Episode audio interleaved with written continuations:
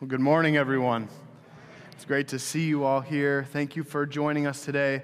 My name is Taylor, and I'm the relational ministry leader and the small groups leader at Life. I am not Mike. Sorry to disappoint you, but I'm here today to share a message. We're going to dive into the book of James. But before we get in there, real quick, you might have seen the slides if you were here, but we have an event coming up through Champs Academy. So the reason you're sitting in a sanctuary that looks the way it does is part of how Life, we tell a story. And you're sitting in a part of what is Champs Academy, just behind those curtains. And Saturday, April 17th, doors open at 7:30, event starts at 9. But we're going to have an event. It's called Bring On Spring. And it's meant for you and a partner to get together, to come work out, and it's a fundraising event. So the fee for you and your partner would be $50, but our hope is that we get new equipment for Champs. The reason we want new equipment is because we want to enhance our facilities so that you can invite someone to work out, because Champs is a mission, and it's a part of who we are as Life Church. It's our identity. So we encourage you to partner with someone, even if you don't know how to work out or it's been a long time. I signed up for it. Me and Shane, he was gimping last week, and Shane and I are signed up to do this thing April 17th, 9 o'clock. So after this service, in the cafe, there will be a table where some of our workers from Champs will be to sign up and get you registered for that. So we encourage you, please do so. All right, so we're going to dive into the book of James. So when you see me, we're going to be talking about what James has said in his epistle or his book in the Bible. So this week, we're going to talk about trials and temptations, and next week, we're going to talk about hearing and doing. But James, if you've never read it, I encourage you to read it because it's an easy read. You can read the front to back of James in about 20 minutes. And it's one of those books that's like a Cliff Notes. It's like, if it says this and it's easy to understand, then I'm more likely to do it. That's that kind of book that James is. It's the nitty-gritty of Christianity. But I want to emphasize who James was before we just go in and start reading what it says, because who James is really a large substance to what you're reading and why you're reading it. So, in today's world, especially in Christianity, because that's who James is writing to. He's writing to Jewish Christians, really. We'll talk about that briefly later. But in today's world in Christianity, I think one thing we fail to do is to examine or evaluate where we are in our walk with Christ. Because so often we get caught up in the mundane, we get caught up with what's going on in the world, and we kind of forget to take the step back and say, all right, am I doing what I was called to do? Am I doing what the Bible has told me to do, what God has said to do? And James is a great place for that. It's a great book to go to read through God's word, what the brother of Christ had to say about how we can live on our spiritual journeys. Because what happens is, in life, we get out of control when we start doing things on our own. And this practical book of James says, this is what you're supposed to do, but the world says do this, and the Christian response is meant to be different, and that's how we set up really what the book of James is telling us. And like I said, this week, we're going to talk about trials and temptations and what we can expect from these things as believers. So we're going to pop right in, verse 1. So if you have your Bibles, your e-Bibles, whatever it may be, open to James chapter 1, verse 1. It'll be up here on the screen in just a second. There it is. It says this. It says, James, a servant of God and of the Lord Jesus Christ, to the 12 tribes scattered among the nations, greetings. We're going to pause there. Because who is James? I kind of mentioned it, and you might know already that James is a half-brother of Jesus. And if you didn't know that, now you do. Because of the cultural context, the language, the time of this book, we can attribute the author of James to, in fact, James, the brother of Jesus. There were actually 4 James mentioned in the New Testament, but this is the one we go to. And it's also considered to be the first book written in the New Testament, likely because of who James is. See, James was one of 7, and that might come to a surprise, but if you read throughout the Gospels and you read throughout Scripture, you find that Mary and Joseph had more than just Jesus. Jesus was the first son, then there was James, and then I forget the order, but it was Joseph, Simon, Jude, and 2 sisters that we know of. So there's 7 people in this family that grew up with Jesus, but James, even amongst the disciples, is the one person who spent the most time on earth with Jesus, more than anybody else. The disciples had 3 years, with Christ, James had 20 plus. He was the brother that was next in line from Jesus. So it's Jesus, then James, and they grow up. And imagine this, as little boys, they grow up together. They're in a Jewish culture, and the reason you had so many kids in Jewish culture was because you had a skill, or you had a trade, or you had something that you needed labor for, and you didn't hire people to do that. You had kids to do that. So Jewish culture said you had kids until you couldn't have kids anymore. And Jesus' family, we know, were carpenters in Nazareth. So all these kids are working together, growing up, and this is who James, this is where his story starts. How many of you have siblings? Only a couple? Okay, there we go. All right, now keep your hands raised. I want to try this really quick. How many of you would consider yourselves a slave or a servant to your sibling? That's how we know let's say hopefully everybody's hand went down. Must have some good siblings. Probably not perfect like Jesus, but James opens up and he says, James, a servant of God and of the Lord Jesus Christ. He's saying, I'm submissive to even my own brother. He's also saying that he's Lord. Lord means that's the person who deserves our service in the first place. And then he says he's Jesus Christ. Christ is not Jesus' last name.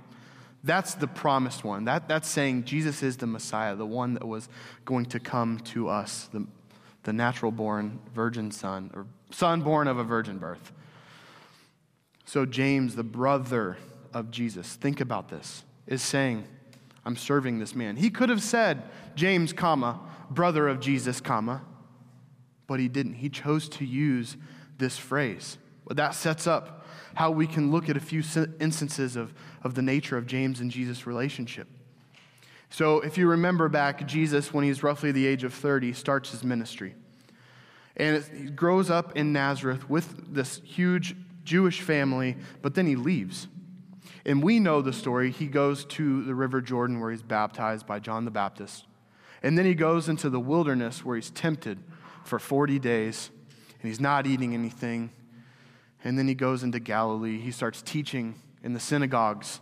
And then he comes back to his hometown of Nazareth. We know the story, but put yourself in James' shoes. This brother you grew up with, the perfect brother you grew up with, the Bible tells us that James and his family at that point did not believe in what Jesus was saying. But Jesus goes on this hiatus. He's just gone. And he comes back, and you're in the synagogue on the Sabbath. And here comes your brother, and somebody hands him the scroll of Isaiah. And if you know this story, this is actually really profound. Because Jesus comes back into his hometown. He's handed the scroll of Isaiah, and he says this. This is found in Luke. Luke chapter 4, verse 18 through 21. If you do want to follow along, it won't be up here. But it says, "The Spirit of the Lord is on me, because he has anointed me to proclaim the good news to the poor. He has sent me to proclaim freedom for the prisoners and recovery of sight for the blind, to set the oppressed free, to proclaim the year of the Lord's favor." Then Jesus rolls up the scroll.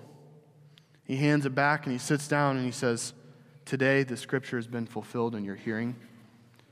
Your brother just went away for a while, comes back in the synagogue and says, "Yeah, I'm the Messiah," without saying it directly. Imagine your reaction. You're like, "Oh no, what did you just say?"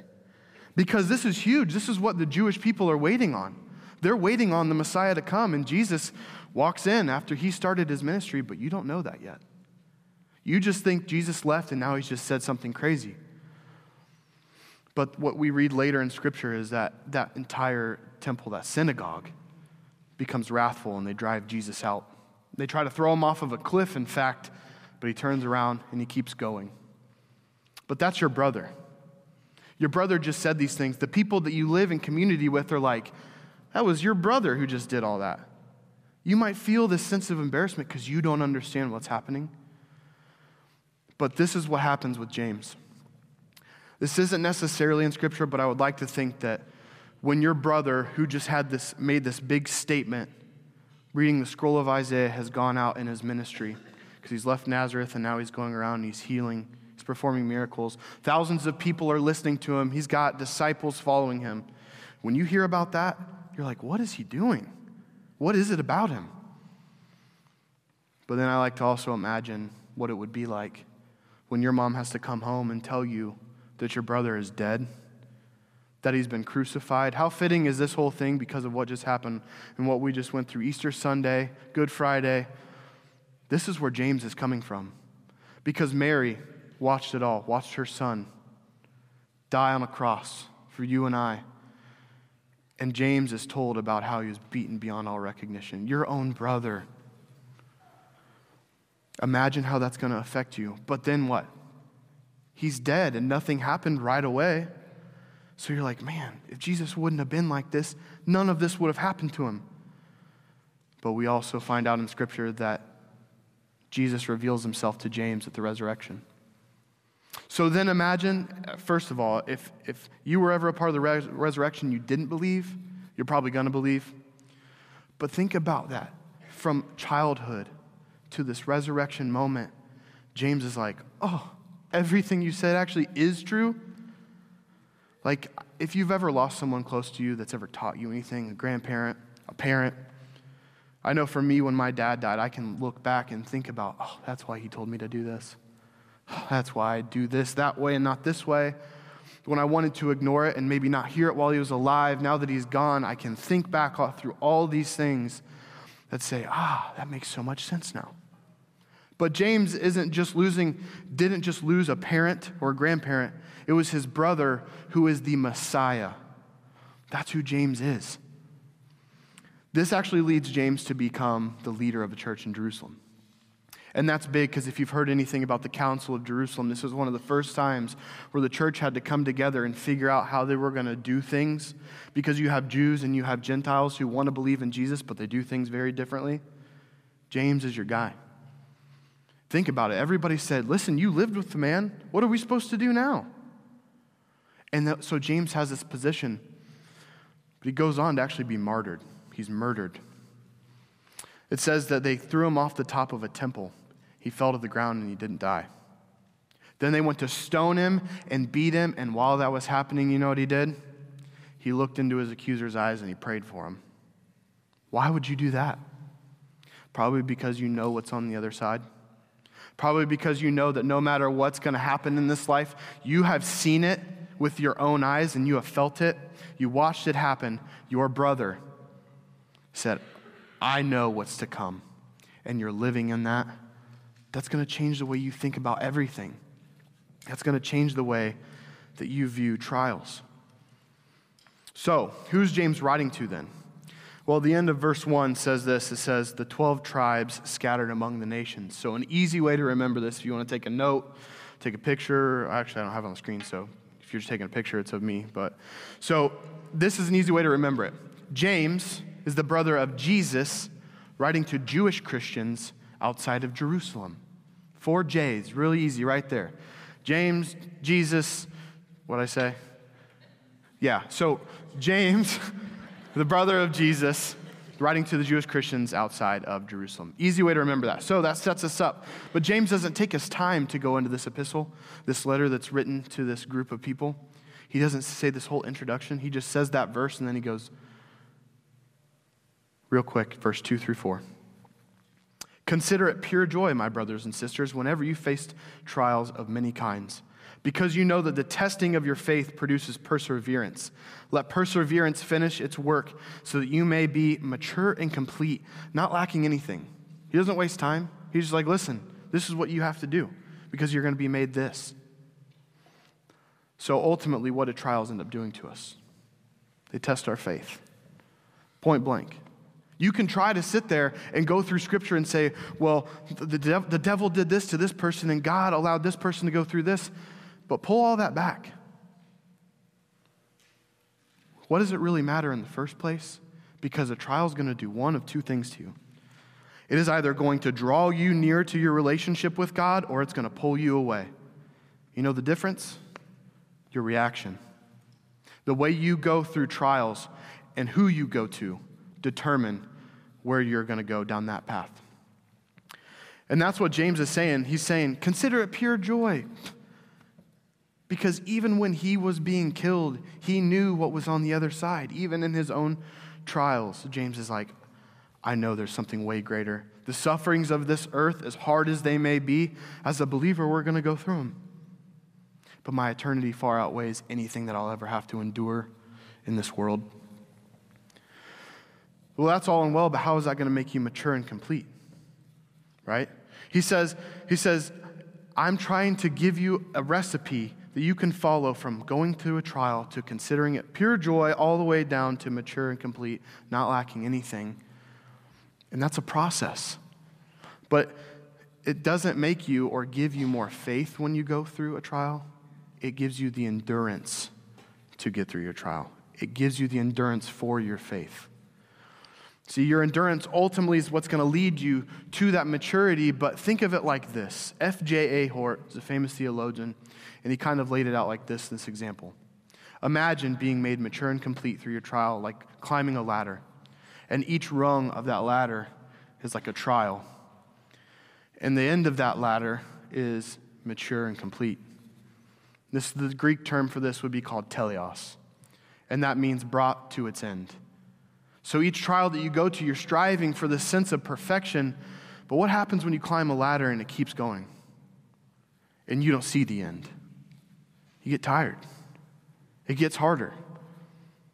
James would tell us that keep going.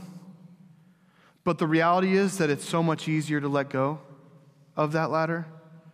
And the other reality is that even if you don't want to let go, maybe you just feel like, I need to take a break. I've come so much further from where I was, or I'm doing better than them. Look how much higher up on the ladder I am than them. And then we begin to compare.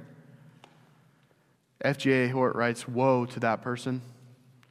Because ultimately, if you stop striving for perfection, if you stop striving to be made mature and complete, then you stop allowing Christ to make you only what he could ever make you in the first place. That latter concept is how we can think about getting through our trials and getting up to heaven, because ultimately, this final outcome, we don't get it here on earth. It's our eternity. It's our crown of life moment. And James goes on to say this. He says in verse 12, blessed is the one who perseveres under trial, because having stood the test, that person will receive the crown of life that the Lord has promised to those who love him. You see, on the other side of your trials, there is a crown of life, but you're going to have to endure. You're going to have to suffer and bear up under what you're going through to see that. And James says, oh, by the way, there's something else that you can do in the middle of your trials. He tells us that our first response ultimately is to go to God. Because when a trial happens, you usually don't understand why, how, what, when, or where. But what you do know is that you serve a God who knows all of it, and he's there with you. You see, James' response is, hey, first thing that happens, go to God. But sadly, it's the most misstep in Christianity to this day. We try to do things on ourselves by ourselves because there's this like instantaneous fix, like, I know I can do this. Life hits you, something happens, you immediately try to take action for yourself, and James is basically saying, if you lack anything, go to God. If you lack the understanding for why you're going through the trial in the first place, go to God. He lays it out for us.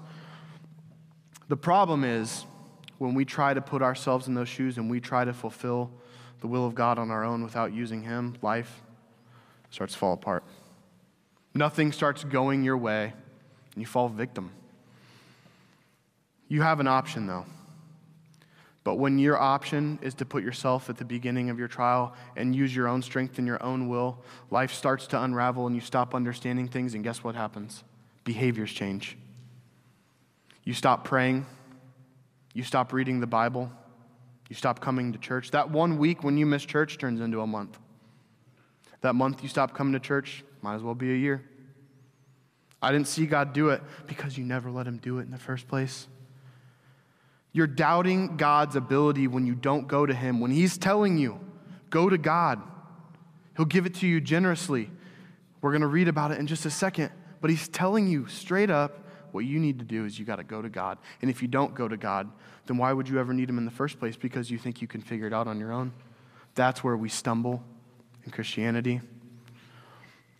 But that leads us to drifting. Verses 5 through 8 say this, if any of you lacks wisdom, you should ask God who gives generously to all without finding fault, and it will be given to you. But when you ask, you must believe and not doubt, because the one who doubts is like a wave of the sea, blown and tossed by the wind. That person should not expect to receive anything from the Lord. Such a person is double-minded and unstable in all they do. Doubt. You have to believe that God can and will do everything that he says he has, is, and will do. How many of you have ever been to a beach? There we go. Hands are raising. There we go. If you've not been to a beach, or you have been, this is what happens. You lay your towel down on the shore. You go out into the water. Maybe duck your head under. Get that suntan lotion off. Kind of just enjoying the moment, catching the rays. A couple minutes go by. You go to walk up to your towel, and oh, that's not mine. Because your towel's all the way over here, and you didn't even realize how far you had drifted. That's how this happens when we start to doubt God.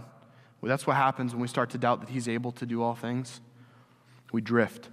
Drifting is so small, but if you've ever been in that moment, it actually is very meaningful and very impactful, because that towel's all the way over here, and here I am. I didn't even realize it, but James is saying ask it, but ask God genuinely. He's not saying that pure joy, considering our trials pure joy, when you have a trial to be like, yes, God, this is the perfect trial for me. With the cherry on top, you did everything I could ever imagine. This trial is awesome. He's not saying consider that joy, but reframe it like this. Go to God when you lack something. If you don't understand what your trial is doing to you or what's happening in your trial or why, say, God, I don't know. I don't understand. I don't know why this is happening to me. But you know what I do know?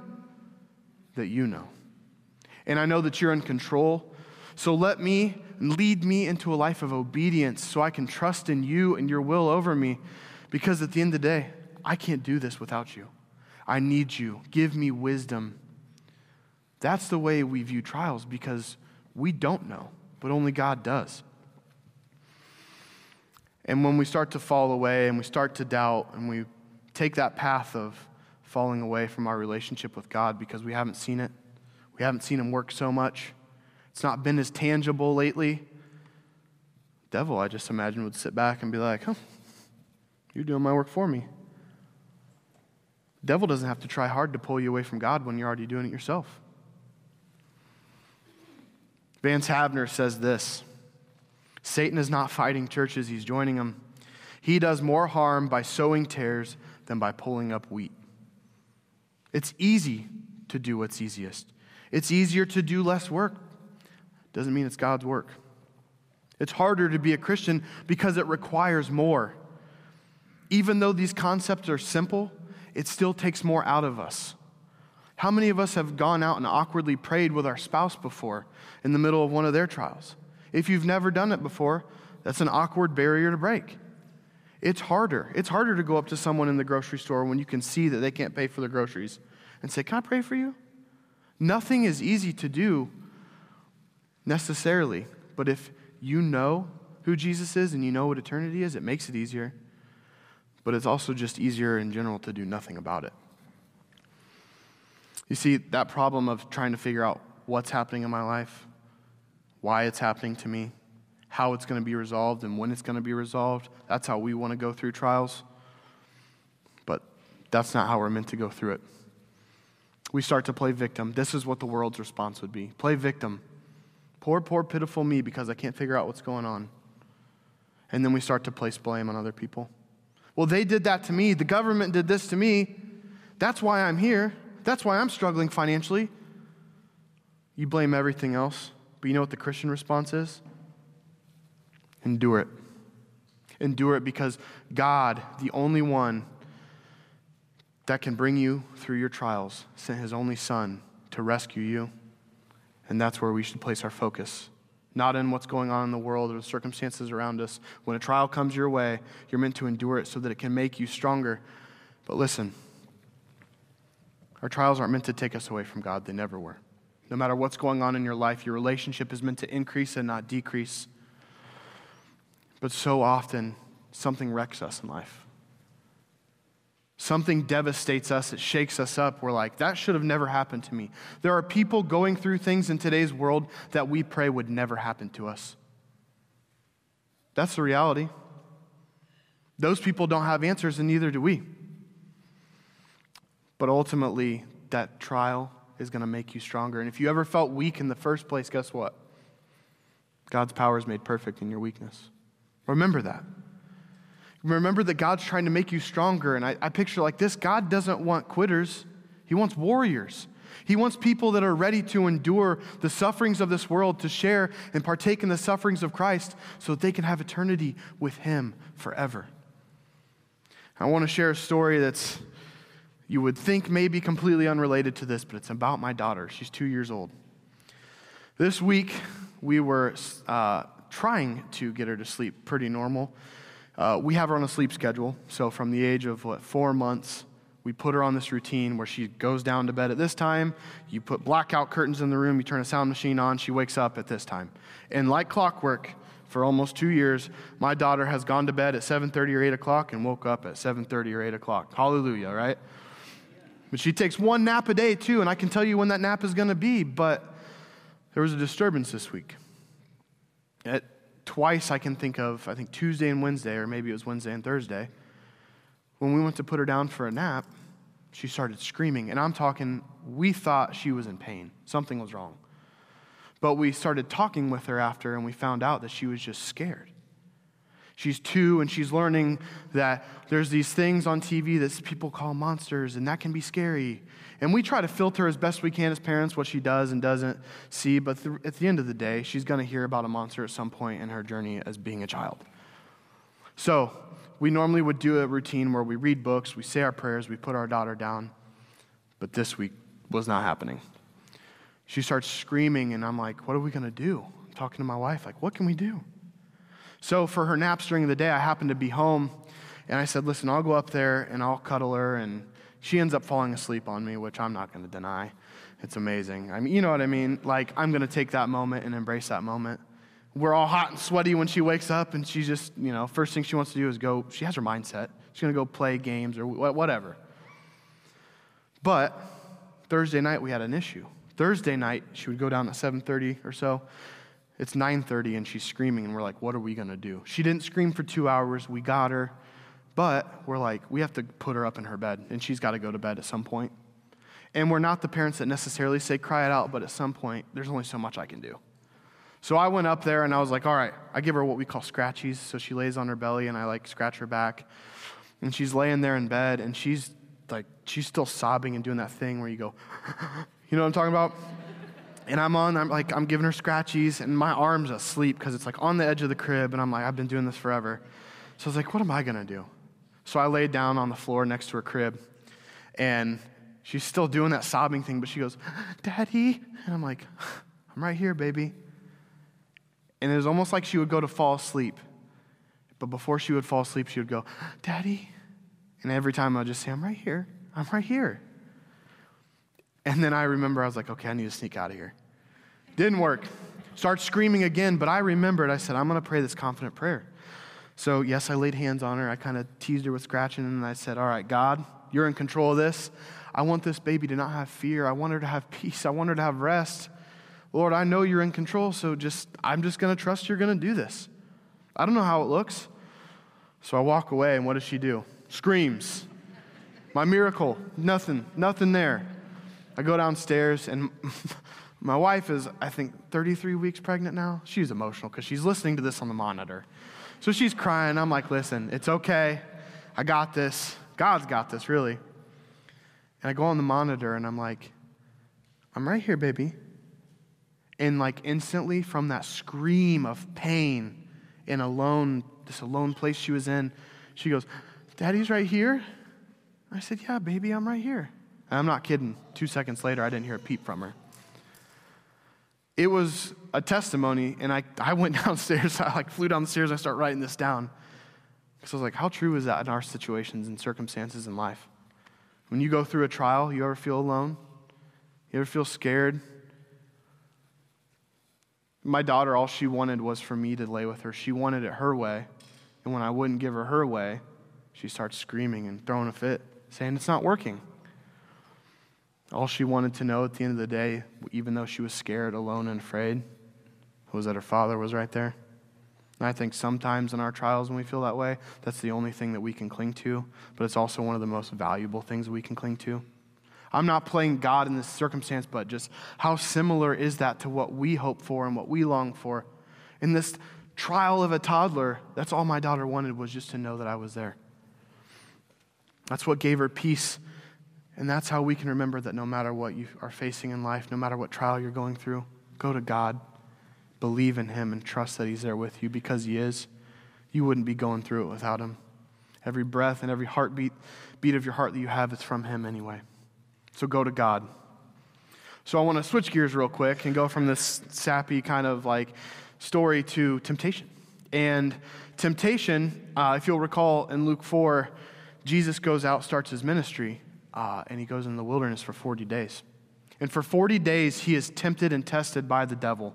And he's not eating food, right? We hear the story, we know it, yeah, great, good, and well.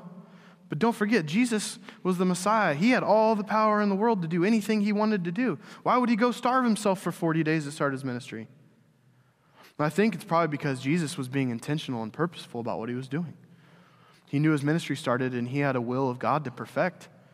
But kind of go back, Jesus is a part of creation. Kind of think that maybe that time in the wilderness was to sit back and look at everything that they had done and to take time with the Father in prayer. But then what happens? When things are going good, you're looking at that beautiful sunset by yourself in the wilderness you created, and here comes temptation. When things in life look good, something unusual comes up, you're tempted. And Jesus has this encounter with the devil. The devil says, if you are who you say you are, why don't you just turn that stone into bread? Now listen. If you have eaten or gone without eating food for any period of time, just the mention of food will make you salivate. I could imagine that Jesus, knowing that he could have turned the bread into, or the stone into bread, it probably just brought something up in his mind that was like, yeah, that's tempting. But I also picture Jesus' response something like this. This is not in the Bible. But Jesus is out in the wilderness praying, praying to the Father in heaven, looking out this beautiful sunset. Here comes the enemy, and he's like, you should turn that stone to bread. And he's like, man shall not live on bread alone. Look at this sunset. He's so focused. He doesn't care what the temptation is. I mean, he's not going to give into it. It never even really enters his mind, but it still comes his way. The option's still there. He's tempted more. And throughout the stories, we read this. But think about it. You ever been hungry? Temptation comes in, guess what? The devil wants to feed you, too. My question is, are you going to bite? You should be so focused on your mission and your calling in life that a temptation, it's nothing. It's inconvenient that it even came my way in the first place, but you know what? I also consider it a compliment. Why? Because if you're butting heads with the devil, you're not walking with him. We need to reframe our minds to think that way, that sometimes in being believers of the Christian faith, these things are all going to happen to us. It's inevitable. But the way we process these things is really, it's really everything. So if we start to process what it looks like to give in to a temptation, there's really kind of this three-step process that I think about. But to frame it all up, really, Jesus, when he was going to get people, he cast nets and the enemy lures us in. He throws that beautiful hook in, and you're that fish, and it's like, whoa, nice worm, free meal. Let me take that bite. You're dead. Jesus invites us in. The devil tries to take us away. When we're tempted, how we process temptation is everything. The first thing that's going to happen is temptation is going to come. It's going to arise out of nowhere. You don't expect temptation to come necessarily, depending on who you surround yourself with. But temptation comes up. You have a response to that. You either do it or you don't. So something comes your way that's unnatural, and then you begin to process that. This is where everything happens in temptation, because you have the choice. You can say, listen, that might be good. Nobody would know if I, or maybe it would be better if I just did this. That's easier. I might do that. But then you're going the one path where you start to fall away. Because your other response, and we see it throughout Scripture, flee. Flee from this, flee from that. Don't stare at it. Don't look at it. Don't let it sit there and consume you. Don't let it entice you. Be so focused on your mission and your calling in God that a temptation is nothing but an inconvenience and a compliment, really, because you know what your response is going to be. That's how confident you should be in who Christ is in your life. So if you fall victim to a temptation, though, is there grace for you? Yeah. Jesus. He paid it all. So James is considered this wisdom book of the New Testament, similar to what Proverbs would be in the Old Testament. Proverbs 24:16 says this, "For though the righteous fall 7 times, they rise again, but the wicked stumble when calamity strikes." It says you can fall 7 times and rise again. The only way you can rise is by who? It's by Jesus. But are there consequences for falling into temptation and living in sin? Yeah, you betcha. This is what James says. Verses 13 through 15 say this, "When tempted, no one should say, 'God is tempting me,' for God cannot be tempted by evil, nor does he tempt anyone. But each person is tempted when they are dragged away from their own evil desire and enticed. Then, after desire is conceived, it gives birth to sin, and sin, when it's full grown, gives birth to death." And I'm not talking just die. I'm talking about what's on the other side of your death, your spiritual death. You've been walking away from God. James, the brother of Jesus, is saying, listen, I know what you need to do. When these things come your way, you need to place your trust in God. I'm going to invite the worship team to come back up with me. As we close out, we're going to talk about what's going on in this world and how James closes out this part of his epistle. Because today, ultimately, being a believer in Christ means that it's inevitable to face trials. It's inevitable to face temptations. But our reaction and our response to them are what change everything. It will lay the foundation of our lives. See, a trial, however you view it, God's trying to make you stronger in it. Your temptation only comes from the enemy and from your weakened flesh. So don't give in to it. Today's world would say it's okay to try to do things on your own. That will make you stronger. Or it's okay to do this or that, because that's what society does. That's not necessarily sinning or temptation. The day is coming where you're going to have to make a stand on what you view as right and wrong. And what you measure that with as a Christian, there's only one thing we can use, and that's the Bible. That's the Word of God. That's knowing who Jesus Christ is in our lives. James sums this up. He says this in verse 16 through 18. He says, "Do not be deceived, my dear brothers and sisters, for every good and perfect gift comes from above, coming down from the Father of the heavenly lights, who does not change like shifting shadows.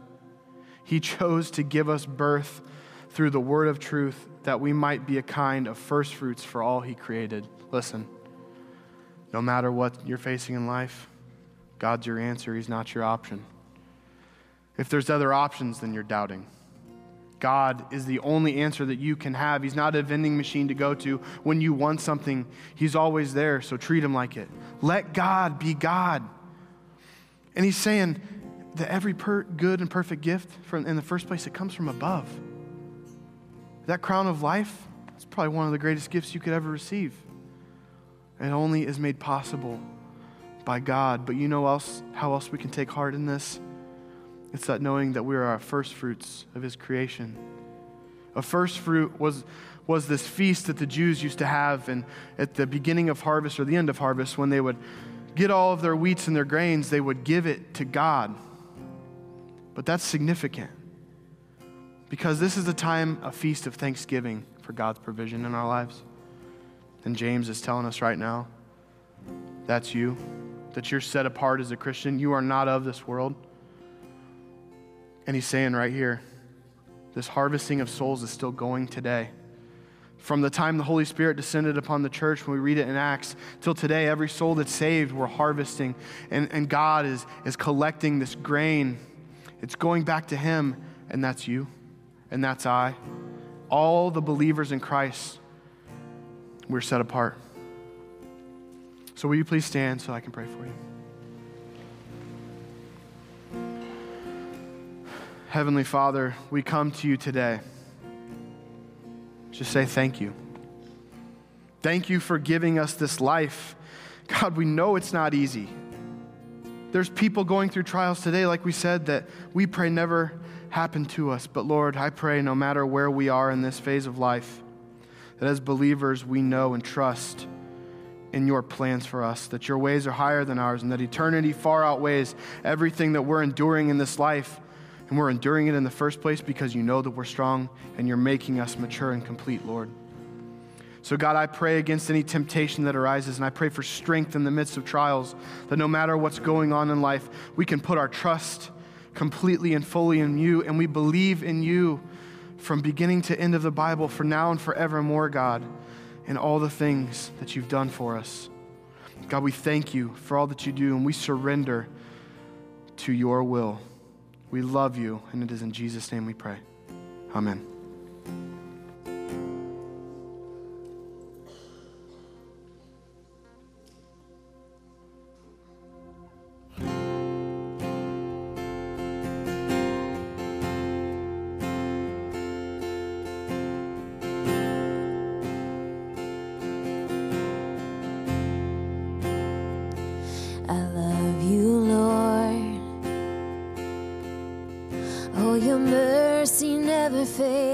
Me all my days, I've been held in your hand.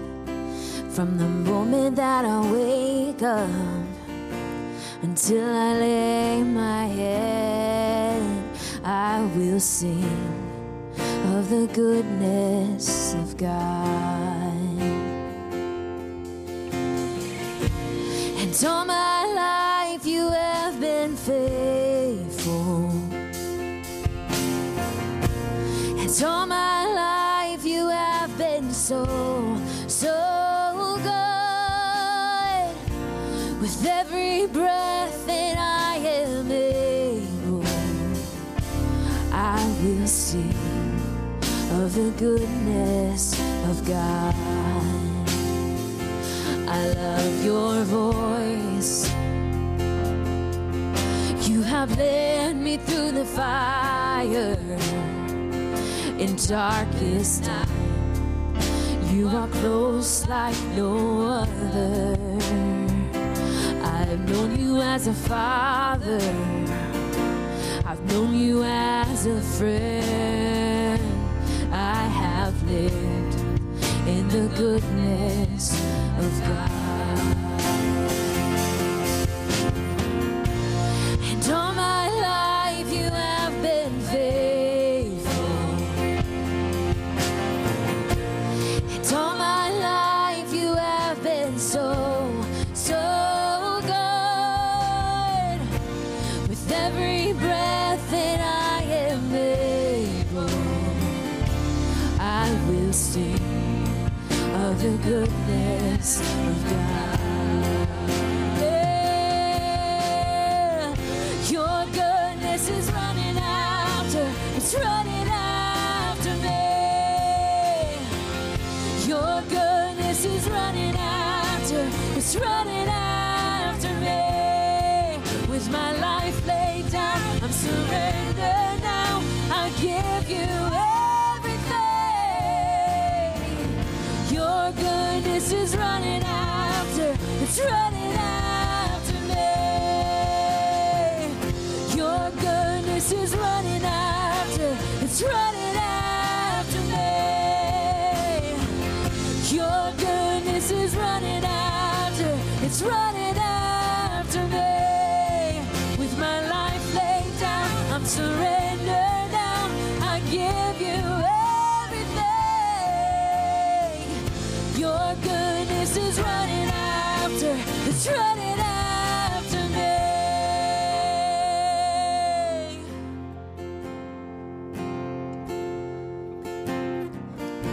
And all my life you have been faithful. And all my life you have been so, so good. With every breath that I am able, I will sing of the goodness of God. Yeah.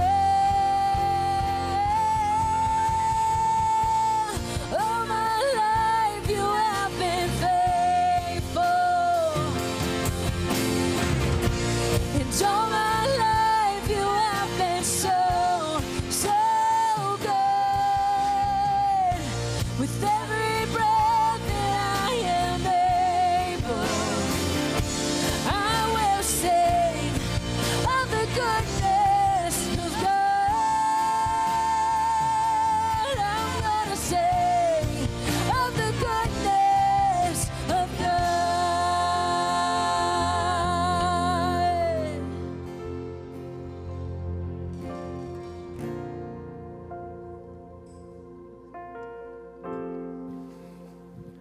I want to challenge you to do something this week. 3 things, simple things. And don't even start just this week. Start today and let it be something that lives true throughout your life. It's this: no matter what you're facing in this world, no matter what's going on right now, you're responsible for your obedience, not the outcome. You can trust Jesus with your circumstances. You can read the Bible and you can do what it says. If you do those 3 things, you live an obedient life. That's what James is telling us we can do. So I want to thank you for joining us here today. I pray that we see you back next week, and we're going to talk about hearing and doing. We love you all. God bless. Have a great week.